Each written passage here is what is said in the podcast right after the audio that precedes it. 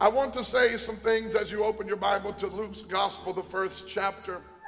The first thing I want to do is to tell you from my wife and from my four children how very grateful we are for your generosity and the kindness that you demonstrated in giving us a Christmas offering last two weeks. We're just overwhelmed at that every year.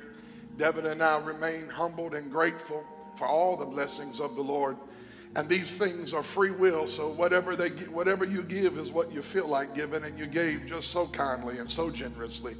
Devin and I wanted to tell you how much we love you, and we're grateful for your generosity and your kindness to our family. We count it a tremendous privilege, and it is the honor of our life to lead this house. May the Lord bless you and multiply every seed back to you and your family. Can we thank God for his goodness on all of our lives? Amen. Before I get into my message, I just want to share this because I always wonder how to insert these things that I know God is saying into a message. And rather than somehow manipulating this into the message, I think it's just best that I say it at the beginning, not pull any punches and just say what I feel like God is trying to say, and then I'll preach the message on my heart. This past week, we had an earthquake in Chattanooga. Actually, it was in Decatur, but how many in Chattanooga felt the earthquake? Amen we felt the earthquake, but that night something very significant happened that I felt like God spoke to me about my own life, about our church, about where we are in the spirit.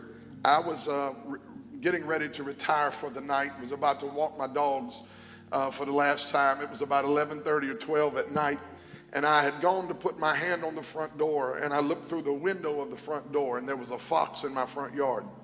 And this fox turned around and stared at me like it had some unmitigated gall, not knowing that I have a 12 gauge shotgun that I am not afraid to use when I need to use it. And I was sitting there and I had my hand on the door, my two little dogs at the door, and uh, and they knew something was going on, but I, I didn't open the door because I didn't know. I thought the fox may attack the dogs, but the fox stared at me for what seemed like seven, eight seconds, and. Uh, and then another fox ran up out of my neighbor's yard and ran down the street. That fox ran out of my yard and took off running with the other fox.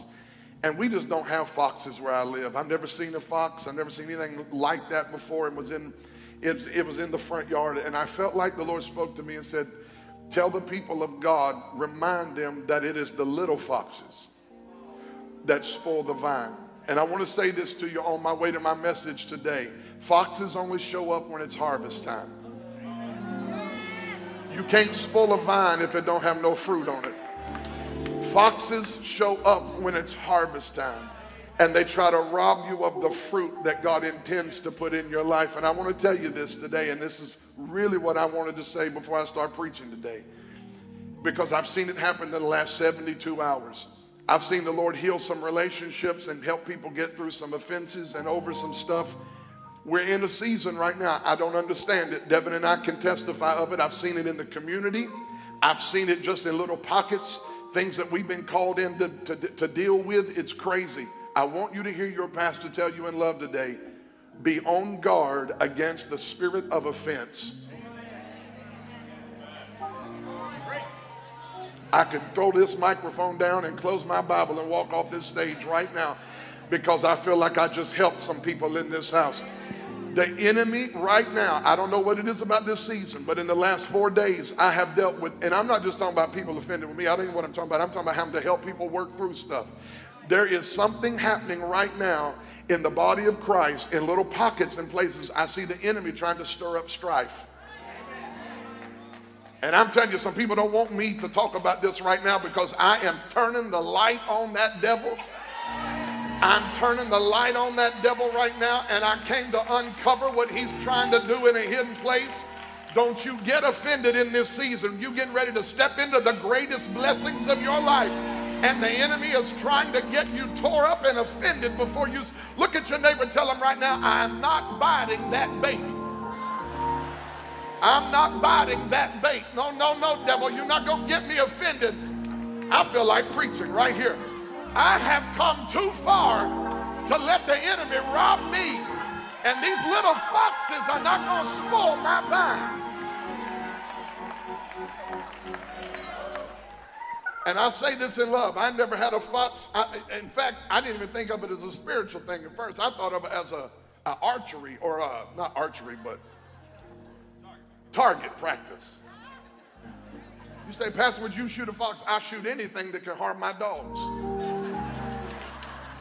I got two little bitty tiny dogs. They, they can't fight like that. I'll shoot a fox.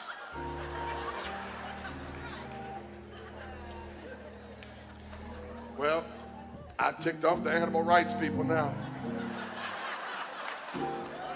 Sorry. But my dogs are animals too. Everybody deserves to live, right? Come on. So I'm just saying this. When the Lord spoke to me and said that the little foxes spoil the vine, I felt like I would. And Devin released that Wednesday night. There was only a couple hundred people here, and I felt like I needed to hit it one more time this morning. Two things you need to hear me tell you it's harvest time. Get the foxes off the field. Run them out of your life. Don't let the little foxes take your harvest. Look at somebody tell them, don't let the foxes take your harvest. And number two, the spirit of offense is one of those foxes for some people. And I'm gonna, I'm gonna challenge and love you enough right now to tell you God is far too wise and much too powerful for you to think that somebody else who tried to do something to you could keep you from what God has for you.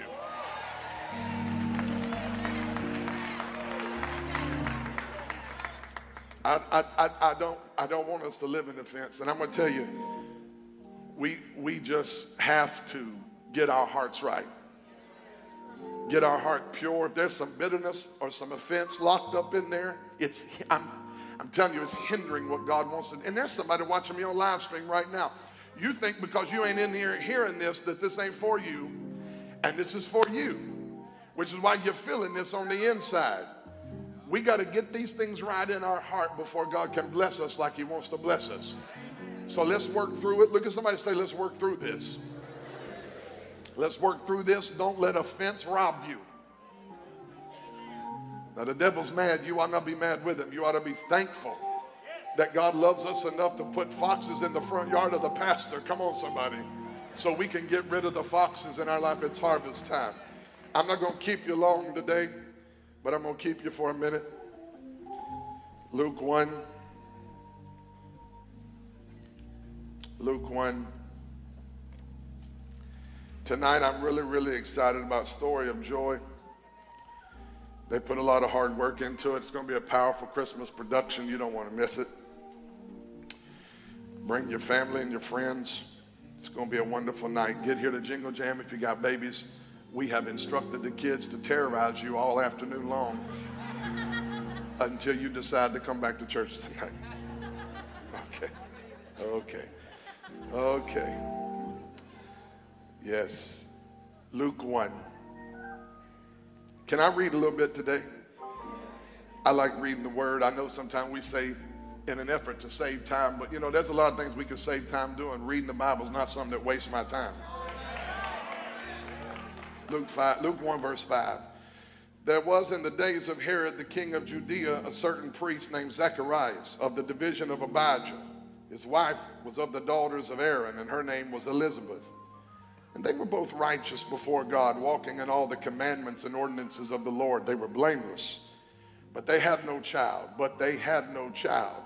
But they had no child because Elizabeth was barren and they were both well advanced in years. And so it was that while he was serving as priest before God in the order of his division, according to the custom of the priesthood, his lot fell to burn incense when he went into the temple of the Lord. And the whole multitude of the people were praying outside at the hour of incense. And when Zacharias was Saul uh, pardon me, then an angel of the Lord appeared to him standing on the right side of the altar of incense. And when Zechariah saw him, he was troubled. Fear fell upon him. But the angel said to him, Do not be afraid, Zechariah, for your prayer is heard. And your wife Elizabeth will bear you a son, and you will call his name John. Hmm. And you will have joy and gladness, and many will rejoice at his birth. For he will be great in the sight of the Lord and he shall drink neither wine nor strong drink. He will also be filled with the Holy Spirit even from his mother's womb. And he will turn the hearts of many of the children of Israel to the Lord their God. And he will also go before him in the spirit and power of Elijah to turn the hearts of the fathers to the children and the disobedient to the wisdom of the just to make ready a people prepared for the Lord. Now look at this. This man has just seen an angel. The first man in the New Testament to see an angel. Okay, we always talk about Joseph and Mary saw an angel. No, Zechariah saw an angel before anybody else in the New Testament. He just sees this massive angel standing at the right side of the altar, and Zechariah decides to get difficult with an angel. He says to the angel, How shall I know this? What he's really saying in the Greek is, How do you expect me to believe this? Look at somebody and say, Neighbor, God expects you to believe. How do you expect me to believe this? For I am an old man. I get senior citizen discount at Shoney's. Come on, I'm an AARP member. And my wife is well advanced in years. And the angel answered and said to him, I am Gabriel who stands in the presence of God. And I was sent to speak to you and bring you this good news, these glad tidings. But since you can't agree with me, this is Wallace inserted here, since you're going to be difficult, behold, I'm going to put a muteness on you. You will be mute and unable to speak until the day these things take place. Because you did not believe my words which were, will be fulfilled in their own time. And the people waited for Zechariah, and they marveled that he lingered so long in the temple. But when he came out, he could not speak to them. And they perceived that he had seen a vision in the temple, for he beckoned them and remained speechless. So it was, as soon as the days of his service were completed, he departed to his own house. Now, after those days, his wife Elizabeth conceived, and she hid herself five months and said, The Lord has dealt with me in the days when he looked on me to take away my reproach among the people. Now I want you to flip over here to verse number, this is almost done here, but this is the word of the Lord, amen. Flip over to verse number 59. So now Elizabeth has had John, and now he's born. Now look at verse number 59. So it was on the eighth day that they came to circumcise the child, and they would have called him by the name of his father, Zacharias. His mother answered and said, No, he shall be called John. And they said to her, There is no one among your relatives who is called by that name. So they made signs to the father what he would have them be called. And he wrote, Look at your neighbor, tell him, Don't let your cousins name your baby.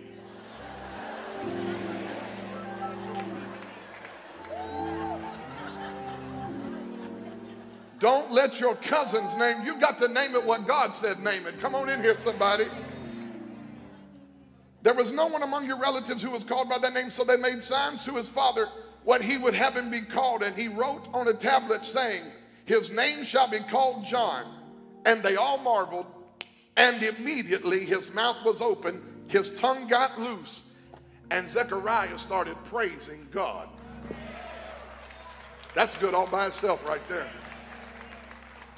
I want to preach this morning for just a few minutes on this thought. Don't stop believing. Look at your neighbor, tell a neighbor, don't stop believing. Father, help me today to preach and teach this word with accuracy and unction, with authority, with inspiration. I pray for great clarity of thought, Lord, to come. I pray that while we are together and we are seated in this place that is heavenly, you would feed us, oh God. I give you my ears to speak to and my mouth to speak through. I pray the people of God would be encouraged today. I pray that lost people would find Jesus as he rescues them from their sins today. Heal sick people while we're preaching today. Deliver those who are in bondage. I pray the truth would break chains today. Hallelujah. And I thank you, Holy Spirit, that you are the great preacher. Stand up in me today and preach, and may Christ be glorified. In his name we ask, and everyone said, Amen. Look at your neighbor on the way down. Tell them, don't let your cousins name your baby.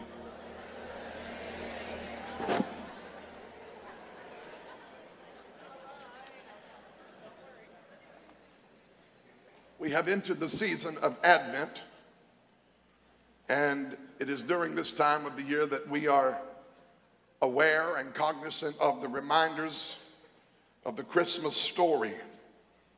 In fact, you can even go into shopping centers and malls. And by the way, if I can just give you some instructions that would bless your life, stay away from Hamilton Place Mall. I feel like that was on the cusp of hell yesterday. Hell's headquarters at the mall. Never seen so many people mad and fighting over one parking place in all my life. But everywhere we go, we see the snippets of the Christmas story and we are reminded of what this time of year means to all of us. And yet, somehow, in the obviousness of the Christmas story, there is a story going on behind the story. There is a scenario setting up behind the scenes that I think is germane and pertinent. And I, I actually think it, it, it, it brings this time of year even more gravity, more weight. It makes this time of year more important. And the message of what this time of year brings is even more significant when we know the story going on behind the story when we understand the scene and the scenario on which the Christmas story was birthed. First of all, I want you to understand that when the Christmas story happens, it is it is birthed. It comes in the context, first of all, of days of silence. Say days of silence. You understand that when the prophet Malachi finished his prophetic utterance in Malachi, you close the book of Malachi and you open it up to Matthew chapter 1. In your Bible, it is the crossing over between the Old Testament and the New Testament. Malachi closes out the Old Covenant, Matthew begins the story of Christ and the coming of the New. But between Malachi's prophecy and Matthew's gospel, between those two books, you turn one page, but what really happens in history is that 400 years pass. It is 400 years that historians call silent years. There is no prophetic utterance between Malachi and Matthew. There is no sign from heaven, no wonder in the earth. There is nothing said. Heaven is silent. Prophets are not prophesying. There is, there is nothing active in the heavenlies, as it were. History is just marching along. The Jewish people are becoming more enslaved. The Jewish people are becoming more religious. It seems that they're just getting complacent and settled into their religion. There is this sense of silence, this spiritual silence. God, you're not talking to us. Not only are they silent days, but they are days of darkness.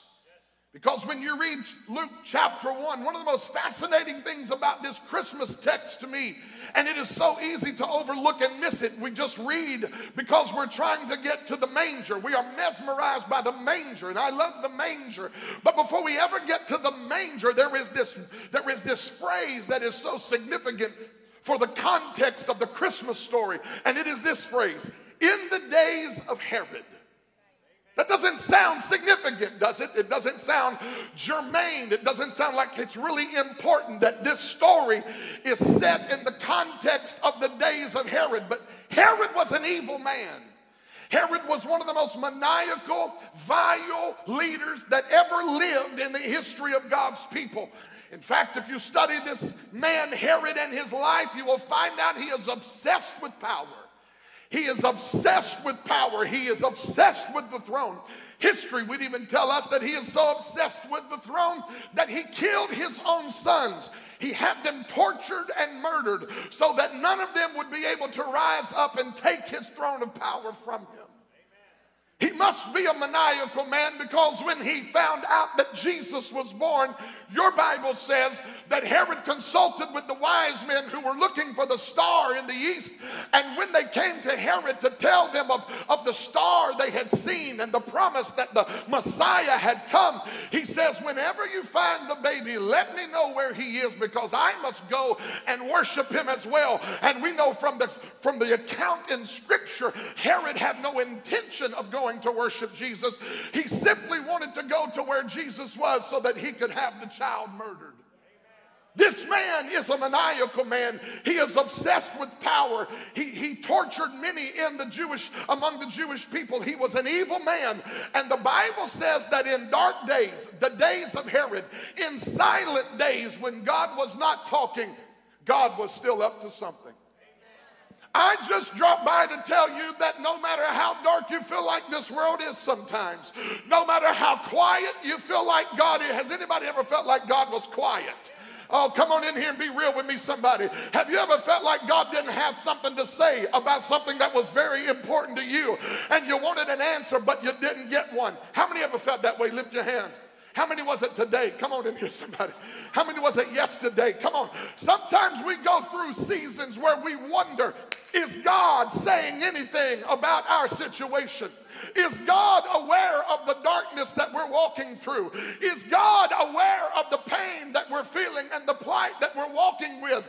Is God, is God sensitive to our situation? I just wanted to drop by today and tell somebody that when God is quiet and when the days are dark, and even when it feels like there are leaders and there is a tone in nations of the world where darkness is prevalent and we wonder, is there any hope? There is still a God who is sitting on the throne, who is in control and in charge, who has all power, who is sovereign. And at the end of the day, he will write the final chapter. He will stroke the final period to the sentence of this story that he has written called history. And we know who wins. We know how this ends. We are overcomers. Christ will reign forever. Jesus is exalted and is King of Can you say amen? In dark days, in silent days, in quiet days, God is still on the throne. God is still moving. And in the days of Herod, in silent, dark days where Herod was king, I love how Luke paints this beautiful contrast. He says, In the days of Herod, and he in, in the days of Herod, he, he expects his readers to know how evil Herod was. And right in the same sentence, when he tells us that we are living in the days of an evil leader named Herod, in the same sentence, he says, But there was a man named Zacharias. There was a woman named Elizabeth. The two were married. And look what the text says about Zechariah and Elizabeth. The Bible says that they were righteous, verse 6. They walked in all the commandments and the ordinances of the Lord and were blameless. Do you know what this tells me? This tells me that there are still people who live for God in an unholy world. There are still people who take their commitment to Jesus very seriously. Just because the world is quiet and just because the world is dark and just because it looks like hell is breaking loose in the nations of the earth, that is no reason for you and I to cast off restraint and to say, well, the world's going to hell in a handbasket. Is there any real need to live for God? The devil is a liar. There is a need for us to live for God. In fact, I just dropped by today to encourage people of faithfulness who feel like they're faithful when every one of their friends are living crazy and living however they want, and you feel like you're the only one making a sacrifice sometimes, I just want to tell you it's going to make a difference in the end. Don't you ever let the days that you're living in determine the kind of life you're going to live for God. You've got to learn how to say, if none go with me, still I will follow. I'm going to serve the Lord. Look at your neighbor and tell him, neighbor, I made up my mind. I'm going to serve the Lord. You've got to have a made up mind this morning that you're going to serve the Lord. You're not going to, listen, you're not going to throw away your faith. You're not going to throw away your hope. You're not going to throw away your confidence in Jesus. Just because this world doesn't know him as king doesn't mean you don't know him as king. I can't testify for everybody else, but I can testify for the Wallace family. The Lord is good and his mercy endureth forever. I need to stand up this morning and say, Thank you, Lord, for your goodness on me and my family.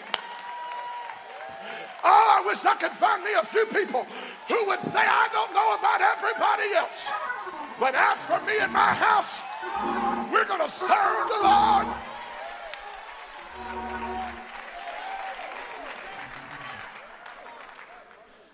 They kept on serving Jesus. And some of you need to be admonished and encouraged today to keep on serving God. Don't throw away your confidence and your hope. It has great recompense of reward, Paul says. Sometimes we get overwhelmed feeling like we're the only ones. The, the tribe of the Christian people is a small, picked on, well, they're, they're a beat up tribe, and we're barely going to make it to heaven, and we're barely going to get through. The devil is a liar. When we cross the finish line, we're not going to say farther along, we'll know all about it. When we cross the finish line, we're going to cross saying, Look what the Lord has done. God's been faithful, God's been good all the time. God's made a way where there seemed to be no way.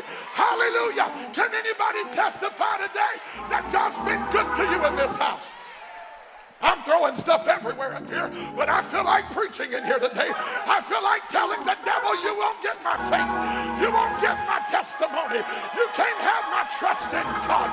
Yeah, we're living in some dark days. Hell's breaking loose all around us, but there is a God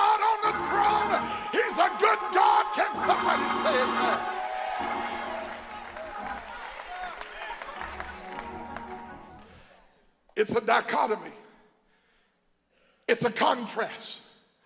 It's dark days and quiet days at times, but there are still people living right, people living holy, people obeying the word of God. And watch this. You would think that a couple who walk with God in dark days, you would think that a couple who keeps the word of the Lord in dark days, you would think that a couple who is faithful to their priestly duties in dark days, you would think God owed them something. But we have a problem in this text. We have faithful people who feel like failures. We have holy people who have a hopeless heart. We have committed people who feel conquered. I served the Lord. I walked with God. I was faithful to my priestly duties. This is Zacharias. I went to the temple and I fulfilled my obligation, and me and Elizabeth lived right in the sight of God. But she can't have a baby, she's barren. And now we have a dual problem. We're both old in years. I wish I could tell you this story was different. But the fact of the matter is, you can't find a sin in Zechariah's or Elizabeth in the text to pin the barrenness to. You can't because you must understand something. Barrenness in this day was equivalent to a curse. Your, fruitfulness, the fruit of your womb, your offspring, was an indicator of the goodness of God, the blessing of the Lord. The favor of God was resting on you if you had children. It's why the psalmist said that happy is the man whose quiver is full of children because there's a, there's a, there's a, it's like a gift it's, it's like a blessing when God, when God, childbearing was never just an arbitrary act of a biological happening. When you had a child in the Bible, it was a direct blessing from God. Okay? Move that before I kick it again. Hallelujah. This is, this is something for this generation to, to take note of because now you can actually get pregnant with a child and it's optional if you want to keep it. I'm not getting no help. But in Bible days, it wasn't just optional. They actually had parties when people got pregnant because what they were doing was celebrating the favor of God is on your life. The blessing of the Lord is on your womb. God has opened up your womb and He's given you a promise for the future. So when you didn't have a child, when you didn't have a baby, everybody in the community talked about you. And now these precious priestly people, Elizabeth and Zechariah, are in their mid 60s somewhere. And they're still living in faithfulness, but they can't find any favor. What do you do when you're faithful? I'm getting ready to help some people in here right now. What do you do when you're faithful but you can't find favor? What do you do when you pay your tithes and you and you read your Bible and you got a prayer life and you treat people right and you love people the best you can. And when you do something wrong, you say, I'm sorry. And you do all that you can to walk with God because you love God with all your heart, mind, soul, and strength. What do you do when you're faithful? And I'm not talking about that Christmas faithfulness or that Easter faithfulness. And y'all don't want me to get started on this on this Sunday morning. But these people that show up twice a year to get their little annual blessing, I ain't talking about that kind of faithfulness. I'm talking about the kind of faithfulness in the middle of June when everybody's on vacation and everybody's talking about where they're going on their little, little vacation with all their family, and you get up on Sunday morning and you put your shoes on and you ride your bike to church and you tote your Bible to work and you got nothing but a testimony that if God don't ever do anything else for me, I'll never turn my back on him. I'll never walk away. Where am I at? Who am I talking to in here? Does anybody know what it's like to say, I love you, Lord, and still have an empty womb? I love you, God, and still don't know how I'm going to pay my bills. Oh, I just dropped by to help somebody in here. If you will remain faithful, favor is coming on you. Slap somebody, tell them neighbor, stay faithful. Stay faithful. He that endureth to the end, the same shall be saved. Weeping only endures for a night. Joy comes in the morning. Sometimes you'll go through a season where you gotta be faithful, even when you can't find the favor. And the problem with coming to a church like this is so many Sundays you come in and somebody has broken through the favor. And you're still unfaithful. And you sitting up there looking at her, and she done danced her weave out and danced her extensions off. And you sitting up there saying, Well, why you always gonna have to bless her, God? When you gonna bless me? You better watch your attitude, number one. And number two, oh yeah. And number two, you don't know how long she's been faithful. I'm getting ready to bless myself up in here. But before you curse my harvest, you better pay attention to the cost of my seed. You don't know. Oh my God, I'm getting ready to bless myself. You don't know how many tears I had to cry. You don't know how many nights I had to stay up late. Don't hate on me. You ought to help me praise the Lord. Whenever your time of favor comes, I make a covenant with you that after all the hell you've been through, dance with you, baby. I'm going to shout with you. Slap three people and tell them favor follows faithfulness. Favor follows faithfulness. I can't help it if you stop believing. I can't help it if you gave up too early. But I made my mind up a long time ago. I'm going to hold on to see what the end might be. Hey! Come on, touch somebody, tell them God ain't through yet. Oh, I didn't feel this when I was preparing, but I feel this thing on the inside of me. Favor's getting ready to break out in somebody's life. Open doors are getting ready to come to somebody's life. Blessings are getting ready to break out of a whole shataya. God is getting ready to bless you.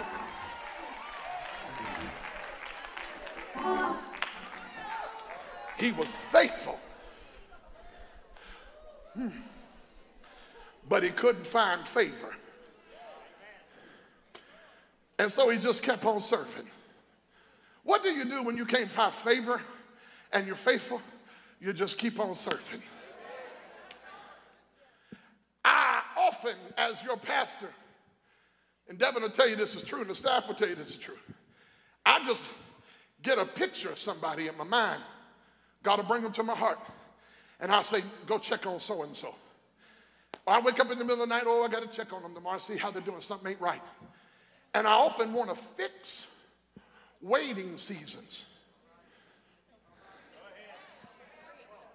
I'm not going to get no help on this one. I often want to fix your waiting season. I want to sit down with you and say, you know, God's going to do it. God's about to. God's getting ready to. And I've learned as your pastor, sometimes what he's doing in your life, the best thing I can do is let you wait.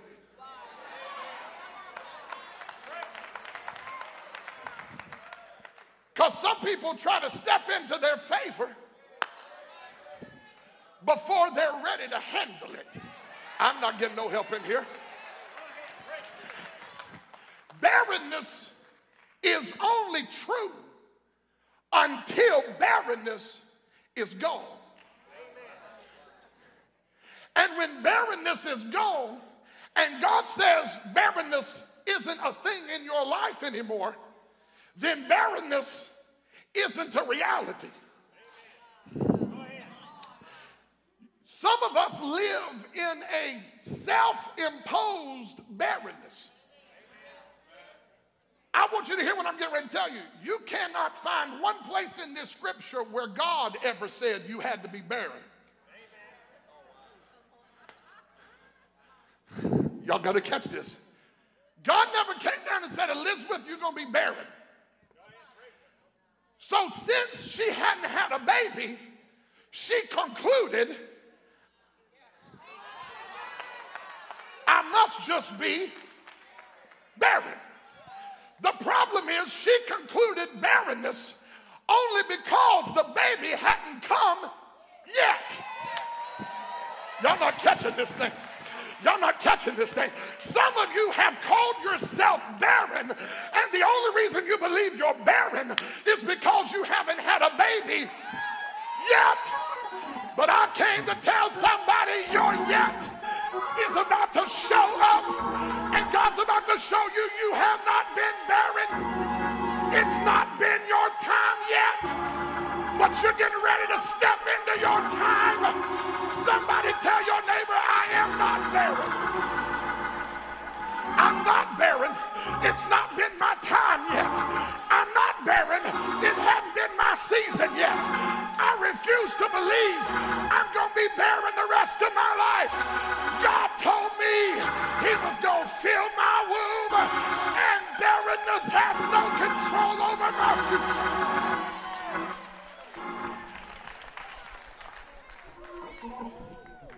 She called herself barren.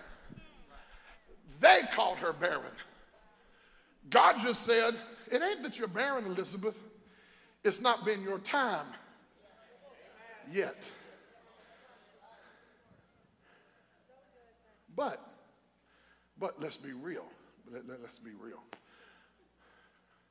Because although she's not had a baby yet,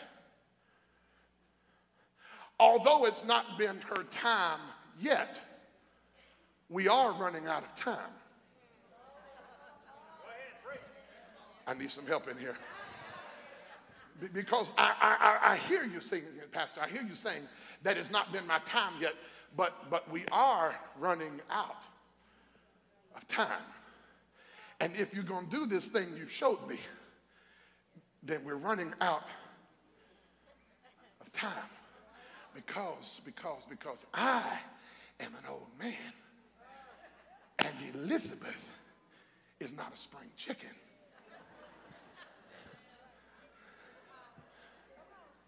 She, it's a very, it's a very kind way of saying she's old, but it says she had waxed old in years.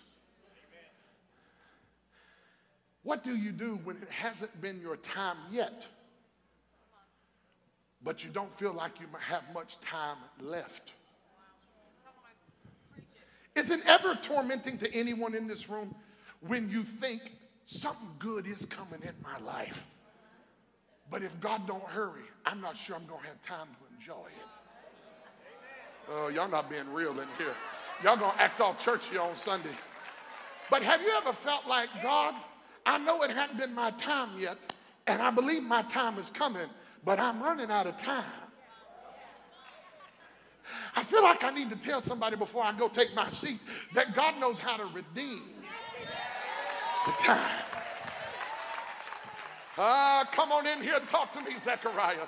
Come on in here and talk to me, Elizabeth. Because although it hadn't been your time yet, and although you're worried you're getting older, there's still enough time in the hand of God to make happen everything He told you He was going to do. Now, watch this, watch this, watch this. I need to say this to you because when you and I start getting our eyes on time, we start losing faith. Oh, I'm talking to somebody in here today. When you, how do I know this is true? Look at the text. I'm just going to walk through the text today. I don't know if I'm going to preach or not, but I'm going to walk through the text. The Bible says this. He was he went in, I don't even have time to talk about this. There were 24,000 priests in the day of Jesus. Okay. Zacharias was one of 24,000. All right? You understand that the priest, he was a priest, and of the tribe of Abijah, and when it got time to serve the Lord in the temple by burning incense, they drew lots. One out of 24,000, which means that most men in their life, if you were a priest, most men never got the opportunity Amen. to go into the temple and light the incense on the altar and burn incense to God. It, it, was, it was construed as an amazing privilege. In fact, Jewish historians would tell you if you got to do that, it was a once and an, in a lifetime experience.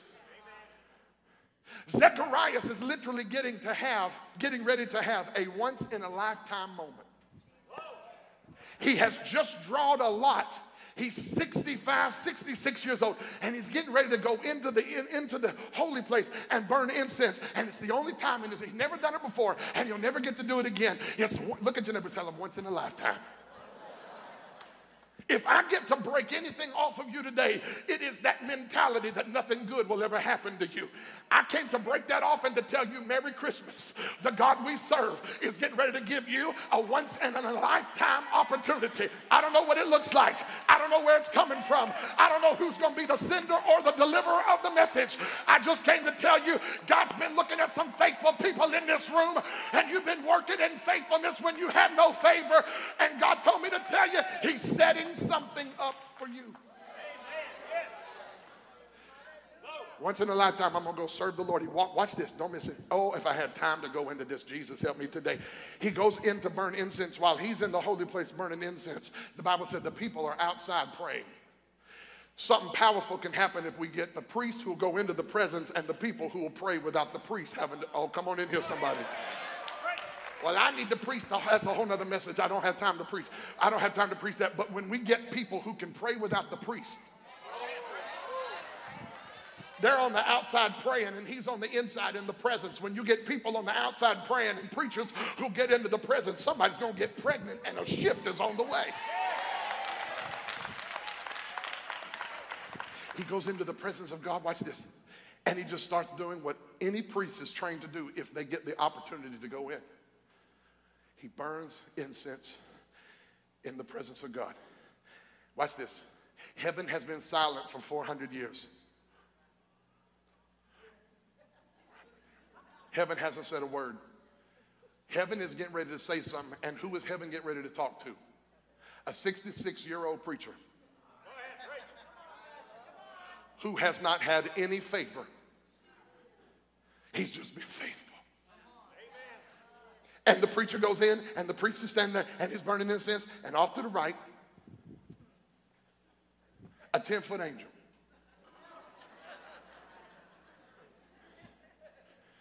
And Zechariah is burning incense. And see, the reason why we don't catch these things in the scriptures because we, we were taught that angels floated around with chubby, chubby cheeks and had little wings and a little bow and arrow, and they were cute. But that ain't how an angel looks. Gabriel, y'all. This joker stood in the presence of God. This is a bad man. This is a bad hand. This dude is just, the hell don't mess with Gabriel. Come on. And Gabriel shows up in the temple. And the Bible said Zechariah is overcome with fear and he's overcome with emotion. And the angel looked at him and said, Fear not. Verse 30, he said, Why did you say that? Because it's the first thing he felt was fear. Fear not.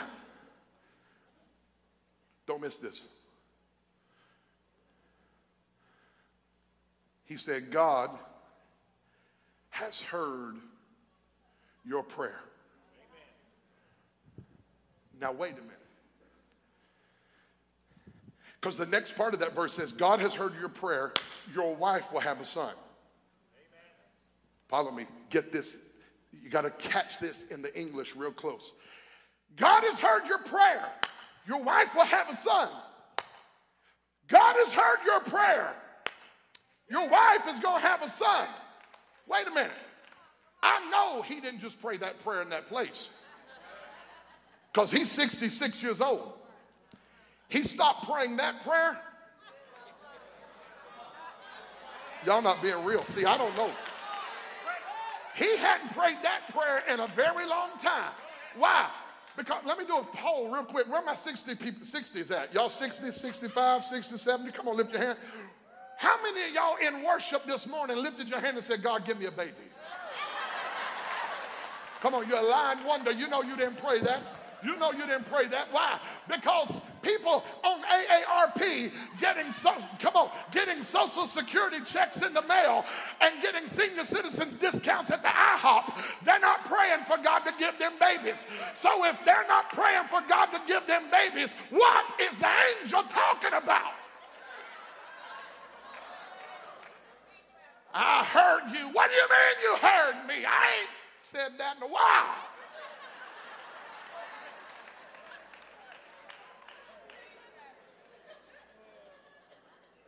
I tell you what he was talking about. He was talking about that prayer he prayed 30 years ago. Y'all not catching this thing. I, I, wrote this thing down. Let me read this to you. Let me read it like I wrote it down because I wrote it down in the power of God. God was on me when I was writing this morning.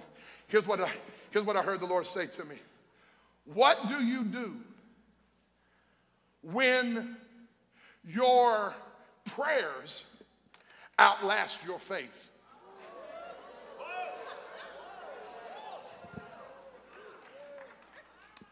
Have you ever been in a season before? Well, I feel God breaking something right here. Have you ever been in a season when you had great faith for something and you had a lot of petitions going up about it? And then you came into another season of life and you thought, I, I just missed it.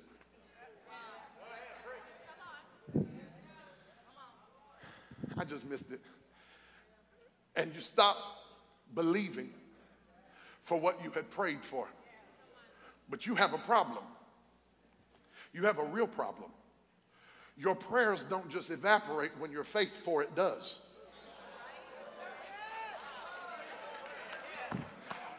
What do you mean, Brother Wallace? I mean Revelation 5 8. The Bible said that the prayers of the saints are like bowls in heaven that are still producing a savor in the nostrils of God. Y'all missing what I'm saying in here. What I came to bless you today with this, and I'm really going to be done in just a few minutes. Some of you have lost your ability to believe for things you used to believe for, but you have a problem on your hands. You think because it got later in life that God didn't answer what you asked Him for 30 years ago, and you stopped believing for something you used to believe for. And the problem is not that you shouldn't have believed for it, that the issue is you grabbed a promise before it was time for the promise to come to pass. And just because it didn't come to pass when you thought it was coming to pass, you automatically assumed that promise didn't belong to you. But God sent me on Sunday morning to tell somebody in this house that if you ever opened up your mouth and asked for it, God didn't say no. God didn't call you barren. God just said not yet, but yet is getting ready to show up. God is going to answer. I got to go y'all, but I feel this thing in my soul. The effectual, fervent prayers of a righteous man or woman avail much. The devil tried to tell you you couldn't have it. God sent me to tell you you couldn't have it yet, but you can have it. Weeping only endures for a night. Joy Somebody praise God all over this church. Somebody praise God all over this church. God's getting ready to do something. God's getting ready to answer your prayer. What, what do you do? What do you do when your prayers outlast your faith? When you prayed and believed, and then you waited and stopped believing, you are now visited by an angel who tells you, God heard that prayer. You stop praying.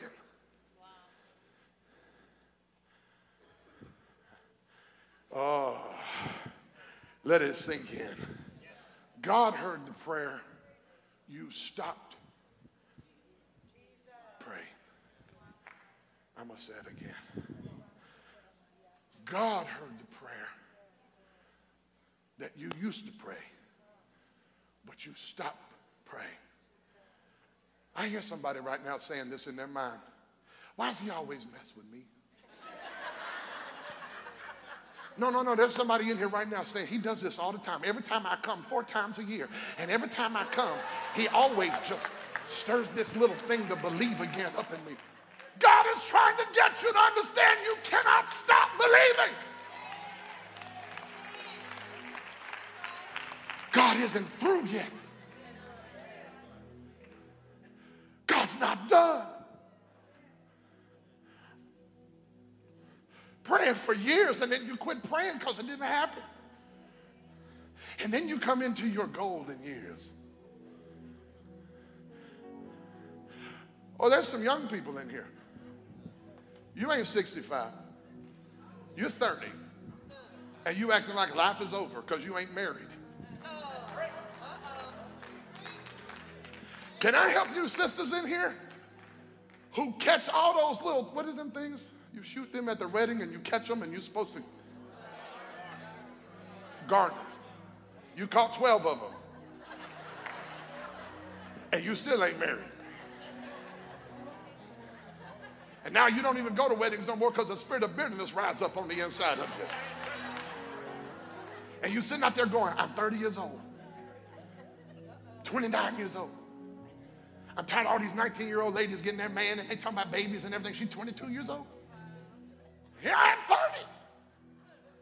Well, first of all, you need to time out and take a praise break that you didn't fall for no crazy joker. Trust your pastor. Trust your pastor when I tell you.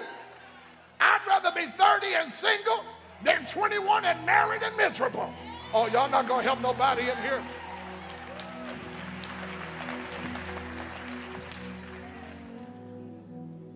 So, what happens when we don't get it when we want it? We stop believing it's for us.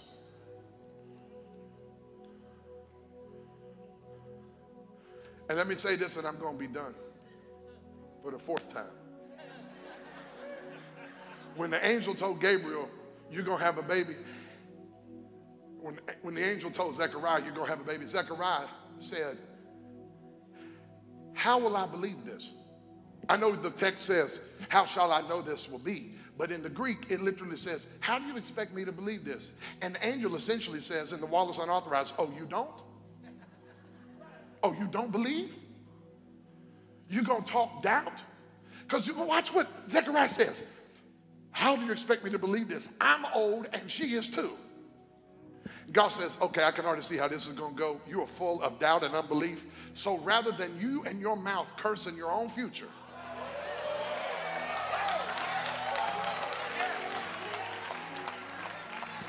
I'm going to put a mute spirit on you. If you can't say something in agreement, Dean Sachs preached a powerful word several months ago in this house. Don't come out of agreement with God.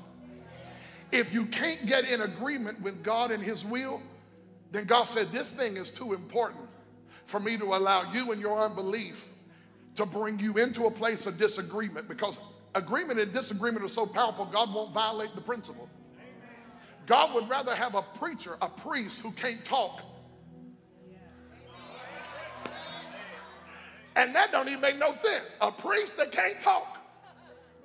You know preachers like to talk. But for nine months he couldn't talk.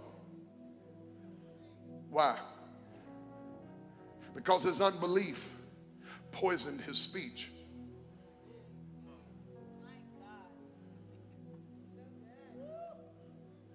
Some of y'all talk too much.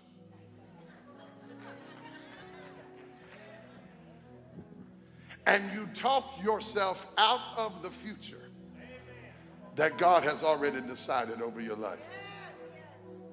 I made up my mind a long time ago when God gives me a promise, I may not like Mary, I may not understand it. Oh, if I had time. The angel looked, the same angel looks at Mary. Gabriel looks at Zechariah and says, You're going to have a baby. He said, I don't know if I can believe that. The same angel shows up to Mary and says, Same one that came to Zechariah said, Hail, Mary, thou art highly favored and blessed among all women. And Mary said, I don't understand the process, but I don't doubt the promise. I don't even have time to go down that road. The problem with Zechariah is that he doubted the promise. Mary didn't understand the process, but she understood. I don't have to know how the process is going to work out, but I do know one thing. This joker stands in the presence of God, and God is not a man that he should lie. If God said, I'm going to have a baby, be it unto me according to thy word. So today, whatever you do, don't stop believing. And when you don't know if you're believing and your faith is strong, don't open your mouth and curse your future. There have been times in the last several months somebody spoke something very significant over my life who didn't know me. And my religious mind automatically wanted to say, oh, that's too big. And I went like this. Oh, I didn't catch myself. He caught me. Have you ever had the Holy Ghost catch you? You was about to say it, but he knows your thoughts are far off. So the one that was racing to your brain to come out of your mouth, that one filled with unbelief, he intercepted and said, Not today, devil. That, that word is not coming out of her mouth today.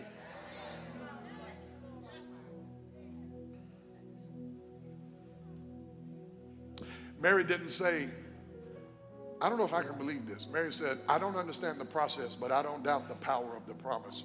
Be it unto me according to thy word. And here's the thing God is so kind that he would put a mute spirit on a preacher to keep the preacher from ruining his own future. And do you know when Zechariah, I'm through, do you know when Zechariah's mouth opened up again? When John was born, and all the family came for Christmas dinner. And they were, oh, Zechariah Jr.'s here. And Zechariah's over there sitting, can't talk. And they're trying to name his baby. And he said, God, you're going to have to take this muteness off me. And he writes down on the board, his name will not be Zechariah, his name is John. Don't let your cousins name your baby. And what is the first thing that Zechariah does when God removes the muteness? He opens up his mouth and begins to sing a song. In the Latin, it's called the Benedictus. It's the blessing of God. He blessed God for the miracle of John. We are in a season that reminds us to keep believing. Some of you have buried promises deep, deep, deep in your heart because you thought just because they didn't happen yet that they weren't going to happen for you. God sent me today to remind somebody he heard you. The prayers you stopped believing in are still living in the presence of God. Your prayers, this is powerful. Revelation 5 8. Your prayers are still bringing an aroma that captures the attention of God in heaven.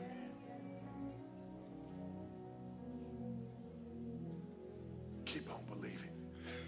I know we don't like, some people don't like touching their neighbor, but just tap your neighbor, pat him on the shoulder a little bit, tell him, keep on believing. Bless them. This, this is not weird. I'm not trying to be funny, but just bless them. Just reach over and pat them. Keep on believing. Keep on believing. Time will try to rob you of faith. Disappointment will try to rob you of faith.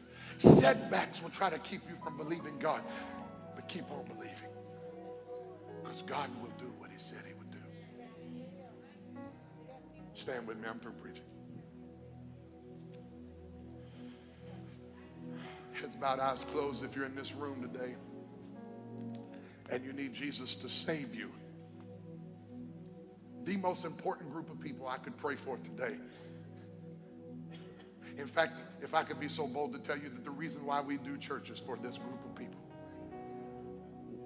We come on Sundays because we believe that every Sunday we come, there may be people who walk into this house who may know about God. They may know about Jesus, but they don't have faith in Him and they've never asked Him to be the Lord of their life. Or maybe you've known him somewhere in your past and you feel very far away from God today. And you just say, Pastor Kevin, I need to, I need to, I need to know Jesus and I want him to rescue me today. Heads are bowed, eyes are closed. Very little moving for just a moment.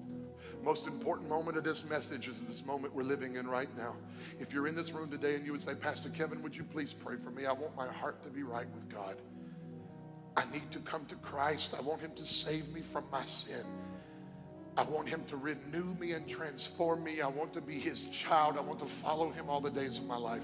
Would you please pray for me, Pastor Kevin? I want to get born again. I'm counting to three, and if I'm talking to you, I want you to lift your hand up in the air, and I'm going to pray for you today for Christ to save you. You're going to ask him to come into your heart. It's going to be the most wonderful thing that's ever happened. Jesus is going to save someone today. When I say three, if I'm talking to you, lift your hand up. One, two, three right now. Pray for me, Pastor. I see your hands. I see your hands. I see those hands. God bless those of you who have hands in the air. You can put those hands down.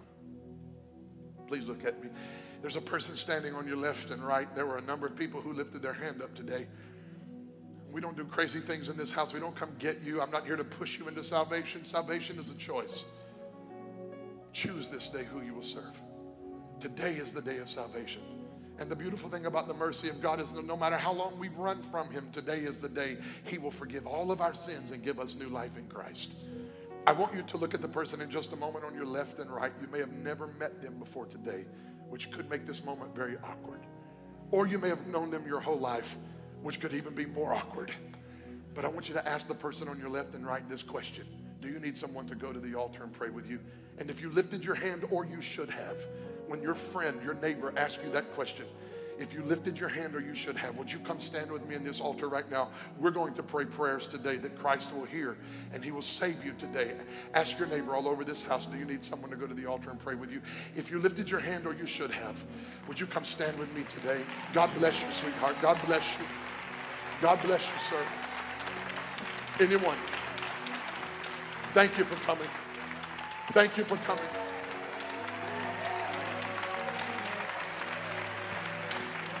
Thank you for coming from all over this church. They're coming. Oh, come on, help me praise God. They're coming. They're still coming. Come on, we're like the one that celebrates when the, the son comes back home. We celebrate today, God. We thank you.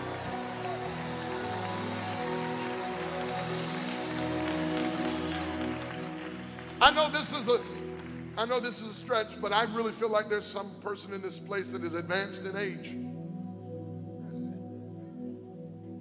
You feel like maybe you've wasted too much of your life. And I thank God for everyone who's coming. We're getting ready to pray, but before we begin this prayer of salvation, if there's someone who feels like they've wasted a lot of their life and the enemy's convinced, convinced you you wasted too much of it, I want to tell you that God can redeem what time you have left. Only, only thing you have to do today is just say yes. And so I'm just going to sing this, Ron. Amazing. Come on. If I'm talking to you and you feel a little like you're a little too old for this call, but but you know something's pulling, I want you to come. Because it's not too late with Jesus. Come on. Come on, you're not too late. I once was lost.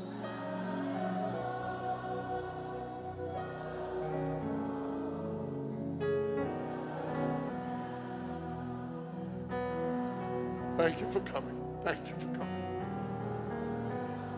Thank you for coming.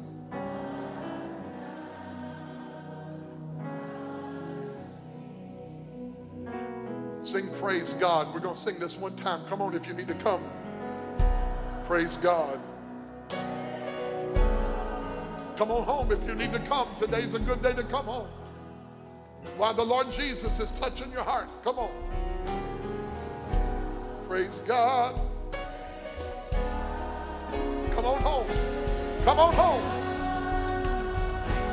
Before we pray, come on to Jesus. Oh, praise God. Thank you for coming, sweetheart. God bless you for coming. Anybody else who wants to come home to Jesus, come on.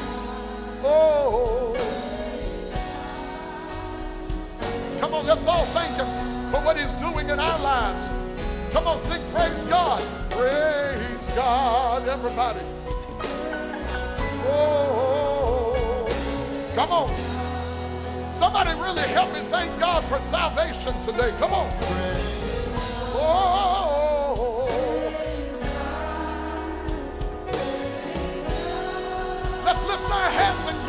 Praise. Come on. Praise God. Oh, praise God. Oh, praise God. I want to ask our elders and deacons and pastors, our prayer team, come help me, please. All my pastors and leaders and elders, come help me. I want you to stretch your hands toward them. Briefly, I want you to pray for them that strength and grace and peace would be multiplied to them. Would you pray with me now for these precious brothers and sisters who've come to give their lives to Christ? Today, God, I bless them. I bless them, Lord, with strength and grace, faith, strength because I know how the enemy would try to make them weak, grace because grace is sufficient to meet every need. Peace because it is the peace of God that passes understanding that allows us to keep our hearts and minds on Christ. So today, God, bless these precious brothers and sisters who we receive into your kingdom and into your family with the grace and the peace and the strength of our God. In Jesus' name.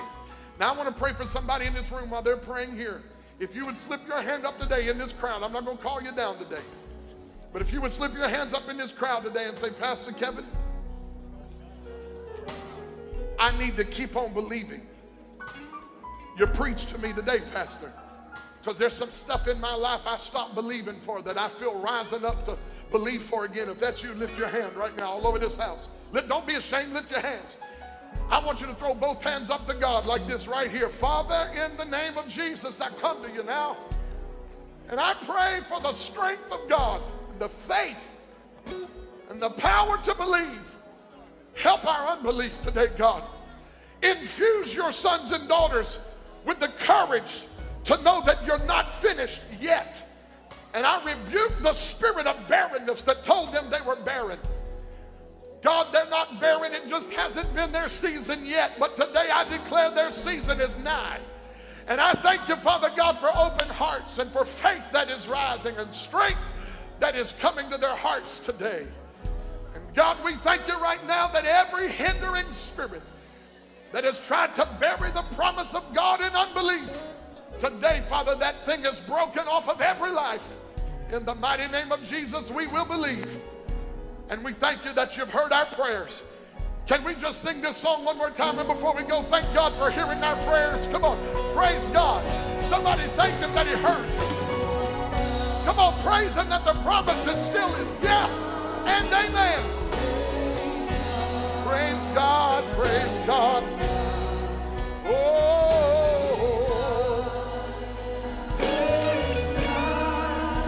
praise Him. Oh, hallelujah, hallelujah.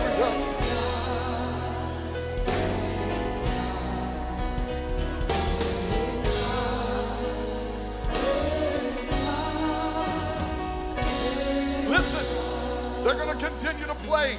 If you're coming to Signs and Wonders Conference, it is free, but you need to register. We got a whole team to register you in the lobby.